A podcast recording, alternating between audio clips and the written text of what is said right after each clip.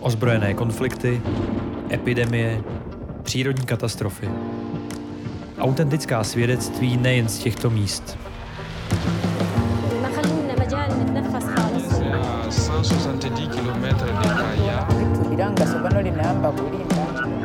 Posloucháte podcast Lékařů bez hranic Mlčení zabíjí. Potom som ešte lokálne mala takú jednu špecifickú úlohu. Potrebovala som zohnať vlastne čerstvú ovčiu krv. Tá ovčia krv je veľmi potrebná v mikrobiologickej diagnostike, pretože je to taká základná surovina pre prípravu krvného agaru, čo je jedna z najčastejšie používaných kultivačných pôd. Takže dostala som za úlohu nájsť ovce, nájsť veterinára a aby mi ten veterinár odoberal sterilne krv raz za dva týždne, raz za tri týždne podľa potreby.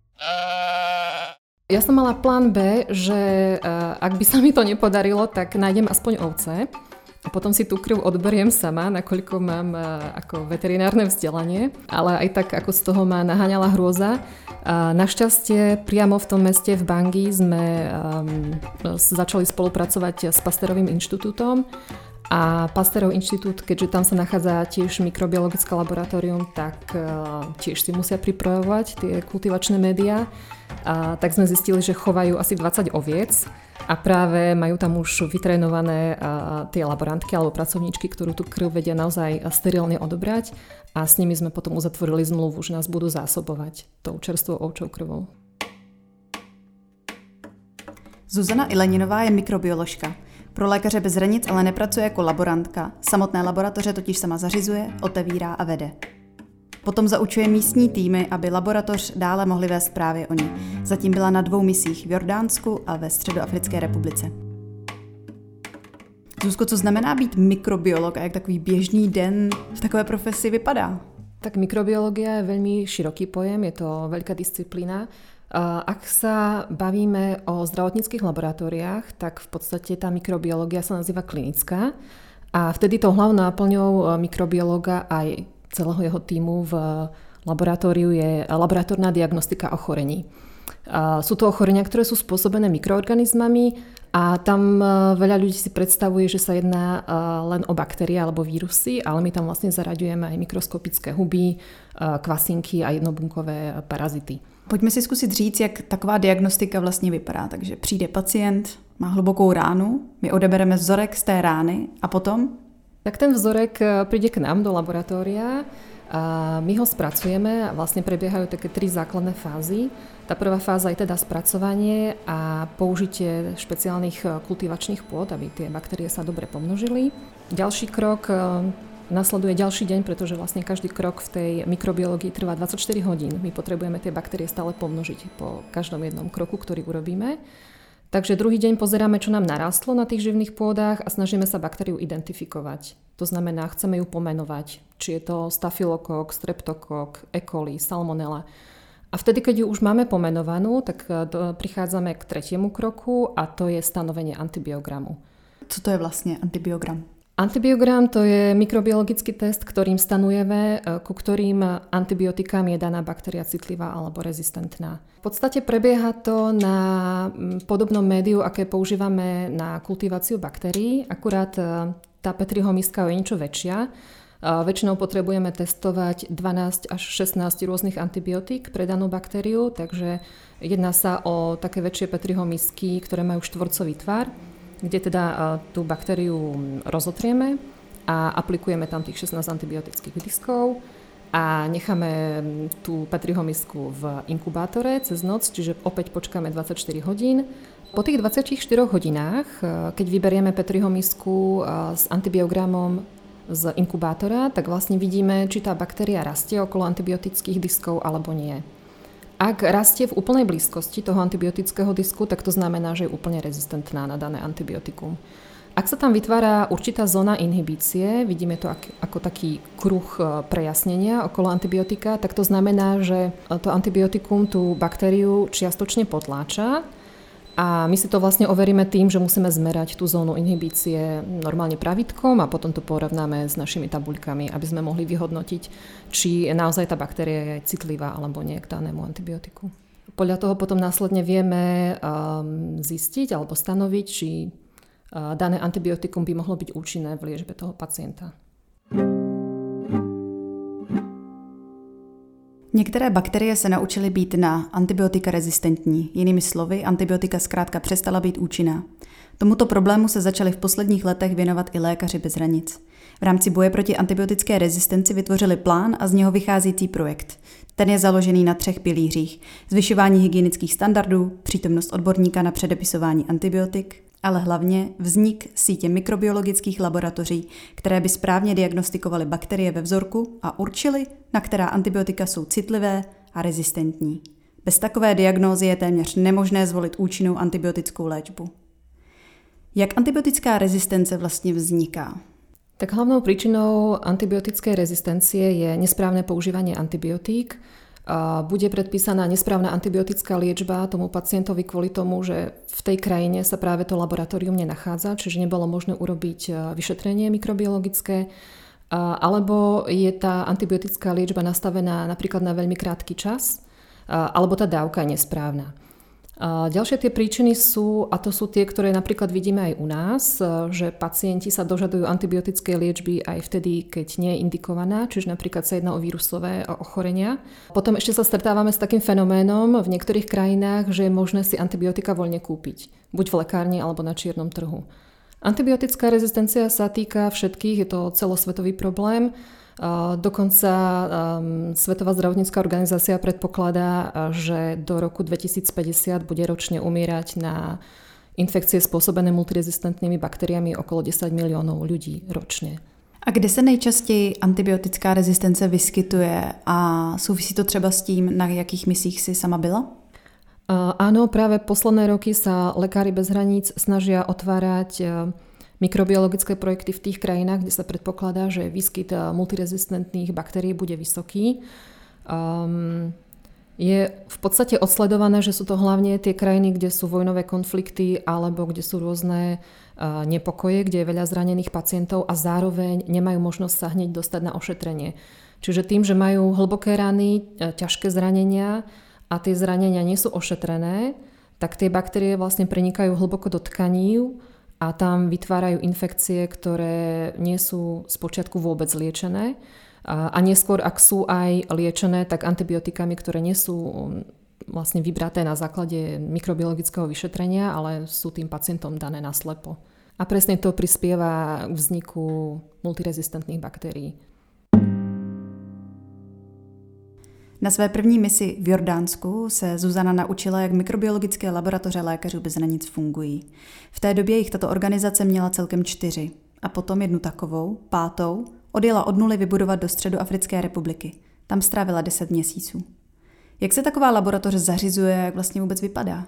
Tak eh, ja keď som eh, pricestovala do Stredoafrickej republiky, um, tak eh, som našla pripravenú úplne prázdnu budovu, ktorá mala slúžiť e, teda ako bakteriologické laboratórium.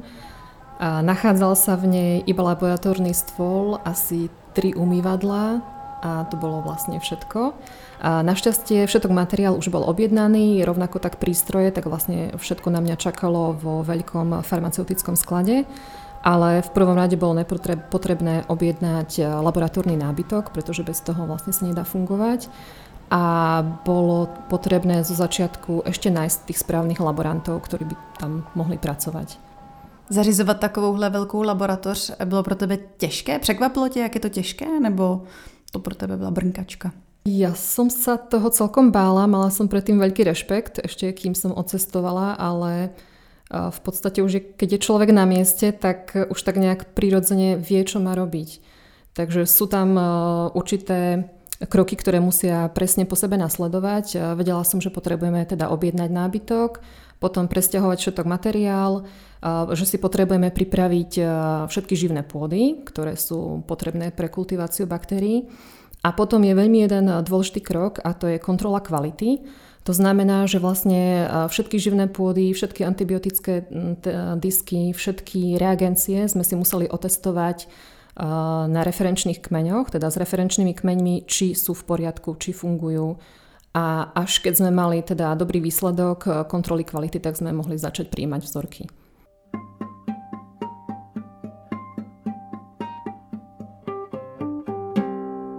Zuzana Ileninová objevila teprve druhý případ výskytu nemoci ve Středoafrické republice s názvem africká histoplasmóza. Co to je za nemoc a jak se ti vlastně podařilo tuhle nemoc ve Středoafrické republice objevit? No, kým som ju neobjavila, tak som ani nevedela, že existuje. A bola to strašne veľká zhoda náhod. Ehm, bolo to práve ešte v čase, keď som bola v Stredoafrickej republike, možno ešte len mesiac, keď ešte prebiehali všetky prípravy na otvorenie laboratória a v tom čase sme ešte čakali na dodanie nábytku. Takže vlastne v laboratóriu sme nemali žiaden materiál, nemali sme pripravené kultivačné pôdy, v podstate nemali sme tam ešte nič, mali sme tam nasťahované len veľké prístroje, vrátane mikroskopu. No a presne v tom čase sme mali pacientku, 8-ročnú holčičku, ktorá vo svojej anamnéze neudávala žiaden pád, žiadnu nejakú takú traumu. Ale lekári si všimli, že má opuchnuté koleno a že má opuchnutý členok. No a chirurgovia chodili za mnou taký trošku beznádejný, pretože sa snažili jej to koleno aj ten členok teda ako pravidelne čistiť, ale vlastne pokaždé, ako sa tá holčička dostala na operačnú sálu, tak vždy tam našli obrovské množstvo hnisu. To znamená, že ani tá antibiotická terapia, ktorú vtedy brala, nezaberala. A tie výsledky, ktoré nám chodili toho času ešte z Pasterovho inštitútu, boli zvláštne, pretože stále na výsledku mala uvedené ako nález sterilný, že sa tam vlastne nenachádza žiadna baktéria. No a zase tá holčička sa teda jedného dňa dostala na operačku, bolo to cez víkend, chirurg zase našiel teda obrovské množstvo hnisu, ktoré odobral do skúmavky a prišiel za mnou, že či by som sa na to mohla pozrieť. Tak som zobrala tú vzorku hnisu a pozrela som sa pod mikroskopom a to, čo som teda našla pod mikroskopom ma veľmi prekvapilo, pretože nenašla som baktérie, ale našla som také zvláštne oválne útvary, ktoré mi veľmi pripomínali parazitárne vajíčka a teda vôbec som nevedela, o čo sa jedná. Cez ten okulár, cez ktorý pozerám, tak tam som prikladala, prikladala mobil a urobila som si pár fotiek a potom som to poslala všetkým ako známym parazitologom, ktorí teda aj spolupracovali s Lekármi bez hraníc a, a tiež nevedeli, o čo sa jedná. Um, ja som sa potom ešte druhý deň vrátila do tej laborky a znovu som sa teda pozrela ešte raz pod mikroskopom a vtedy som si všimla, že um, tie oválne vajíčka sa ako keby spájajú do reťazok. Dokonca v niektorých preparátoch som našla, že tie vajíčka ako keby začali pučať.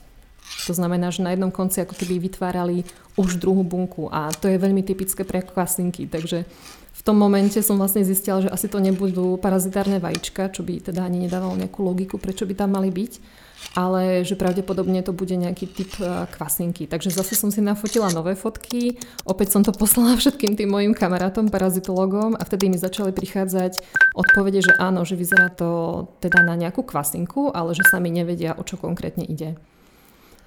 No a tým pádom, že vlastne nikto mi nevedel pomôcť, tak e, ešte mi napadlo teda, že spolupracujeme e, s doktorom z Pasterovho inštitútu, ktorý nás teda zásobuje tou ovčou krvou. A predsa je skúsenejší, je starší, tak e, možno bude vedieť, tak som mu mailom poslala opäť tie fotky a on mi hneď do druhého dňa odpovedal, že ide teda o histoplazmu, že je to vlastne um, tropický mikroorganizmus, ktorý sa vyskytuje len v strednej a západnej Afrike a na Madagaskare a spôsobuje vlastne africkú histoplazmozu. My sme si teda mysleli, že je to úplne prvý prípad eh, africkej histoplazmózy v Stredoafrickej republike. A potom neskôr sme zistili, že už bol popísaný prvý prípad eh, niekedy pred 20 rokmi. Ale i tak je druhý vlastně objevený, potvrzený případ asi obrovský úspěch, ne? Je to úspech a bol to hlavne úspech pri liečbe tej holčičky, pretože vedeli sme, že Antibiotika v tomto prípade teda nie sú účinné, pretože nejedná sa o baktériu, ale mohli sme hneď nasadiť antimikotickú liečbu. Jak tvoje laboratoř, kterou si od základu vlastně zařizovala ve Středoafrické republice, vypadala? Tá naša laboratoř, podobne ako aj v iných projektoch, mala takú hlavnú časť, hlavnú miestnosť, kde prebiehala diagnostika vzoriek a potom sme mali ešte jednu menšiu časť, ktorú sme nazývali kuchynka. Tam sme pripravovali všetky tie kultivačné vlastne pôdy, všetky médiá, ktoré sme potrebovali pre kultiváciu baktérií. Pripravovali sme si vlastnú destilovanú vodu, mali sme tam autoklav, vlastne taký prístroj, ktorý pri vysokom tlaku a vysokej teplote nám zaručil, že tie naše uvarené pôdy budú sterilné. No a v tej kuchynke sme, podobne ako v normálnej kuchyni, pripravovali kultivačné médiá podľa presnej receptúry.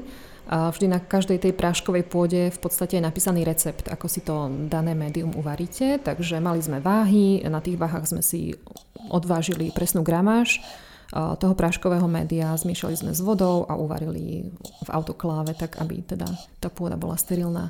A potom samozrejme sa tie pôdy, ešte kým sú tekuté, vylievajú do Petriho misiek, pretože ako náhle ochladnú, tak v nich je pridaný agar a ten agar tie pôdy stužuje, takže je potrebné to médium vylieť ešte kým je teda tekuté a horúce a po stuhnutí už potom vlastne sú kultivačné pôdy pripravené na prácu. Bylo něco, co tě na misi překvapilo?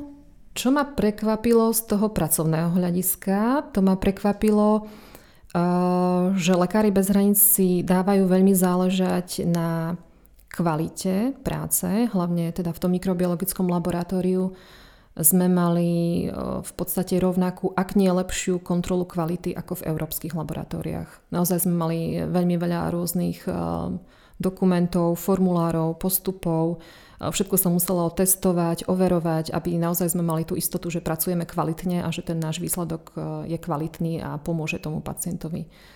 Tiež ma prekvapilo, ako čisto sme mali v laboratóriu, napriek tomu, že teda hygiena v týchto krajinách nie je na veľmi vysokej úrovni.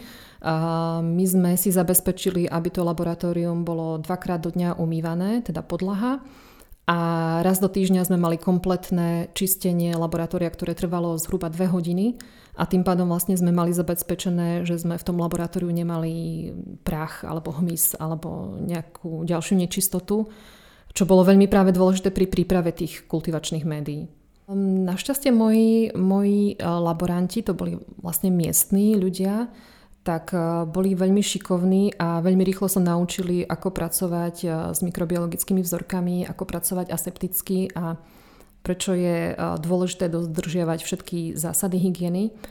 Ale ja som si veľmi skoro uvedomila, že toto je potrebné, aby pochopili aj ostatní zamestnanci v nemocnici, ktorých bolo okolo 200.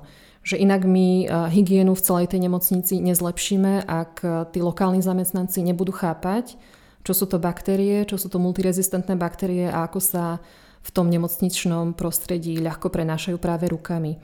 Ešte čo je také typické pre Afriku, um, a ono to práve súvisí aj s tou hygienou, že ľudia sa tam veľmi často zdravia tým, že si podajú ruky. Je to vlastne každý deň, je to niekoľkokrát do dňa. My sme zvyknutí si podať ruky, keď spoznáme niekoho nového, ale oni si tie ruky proste podávajú ako taký znak kamarátstva. A práve tým, práve to je to nebezpečie, ako sa tie multirezistentné baktérie v, tom, v tej nemocnici môžu šíriť ďalej. Při tvé práci, co na tom bylo nejtěžší? Pri práci v mikrobiologickom laboratóriu v Stredoafrickej republike sme čelili rôznym problémom alebo výzvam, skôr by som povedala. A taká najväčšia výzva bola príprava medzinárodnej objednávky. Bol to výpočet na niekoľko mesiacov dopredu, kde sme museli zohľadniť priemernú mesačnú spotrebu z predchádzajúceho obdobia. Museli sme zohľadniť, či tie reagencie, ten materiál má krátku alebo dlhú dobu expirácie a či je potrebné ho prevážať pri teplote do 4 stupňov Celzia. Takže boli to rôzne, rôzne výpočty v Excelovej tabuľke, kde zároveň sme museli počítať uh, s určitou rezervou, ak by uh, tá doprava sa niekde zasekla, aby sme mali ešte nejaký jeden mesiac alebo dva mesiace k dobru, čo sa v podstate aj stalo, keď sa nám uh, zasekli kamióny na hranici s Kamerunom, pretože tam prebiehali nejaké štrajky alebo nepokoje, tak niekoľko stoviek kamionov práve nemohlo prejsť cez hranice do Stredoafrickej republiky. Takže vám zásoby došly? Takže zásoby začali dochádzať. Vtedy Naša farmaceutka musela kompletne prepočítavať, na koľko dní alebo týždňov nám teda ešte postačia aktuálne zásoby. Dávala upozornenie vlastne všetkým pracovníkom do nemocnice, pretože ten materiál sme nepotrebovali len my, ale potrebovali ho aj ďalšie servisy a hlavne teda mm, operačný servis.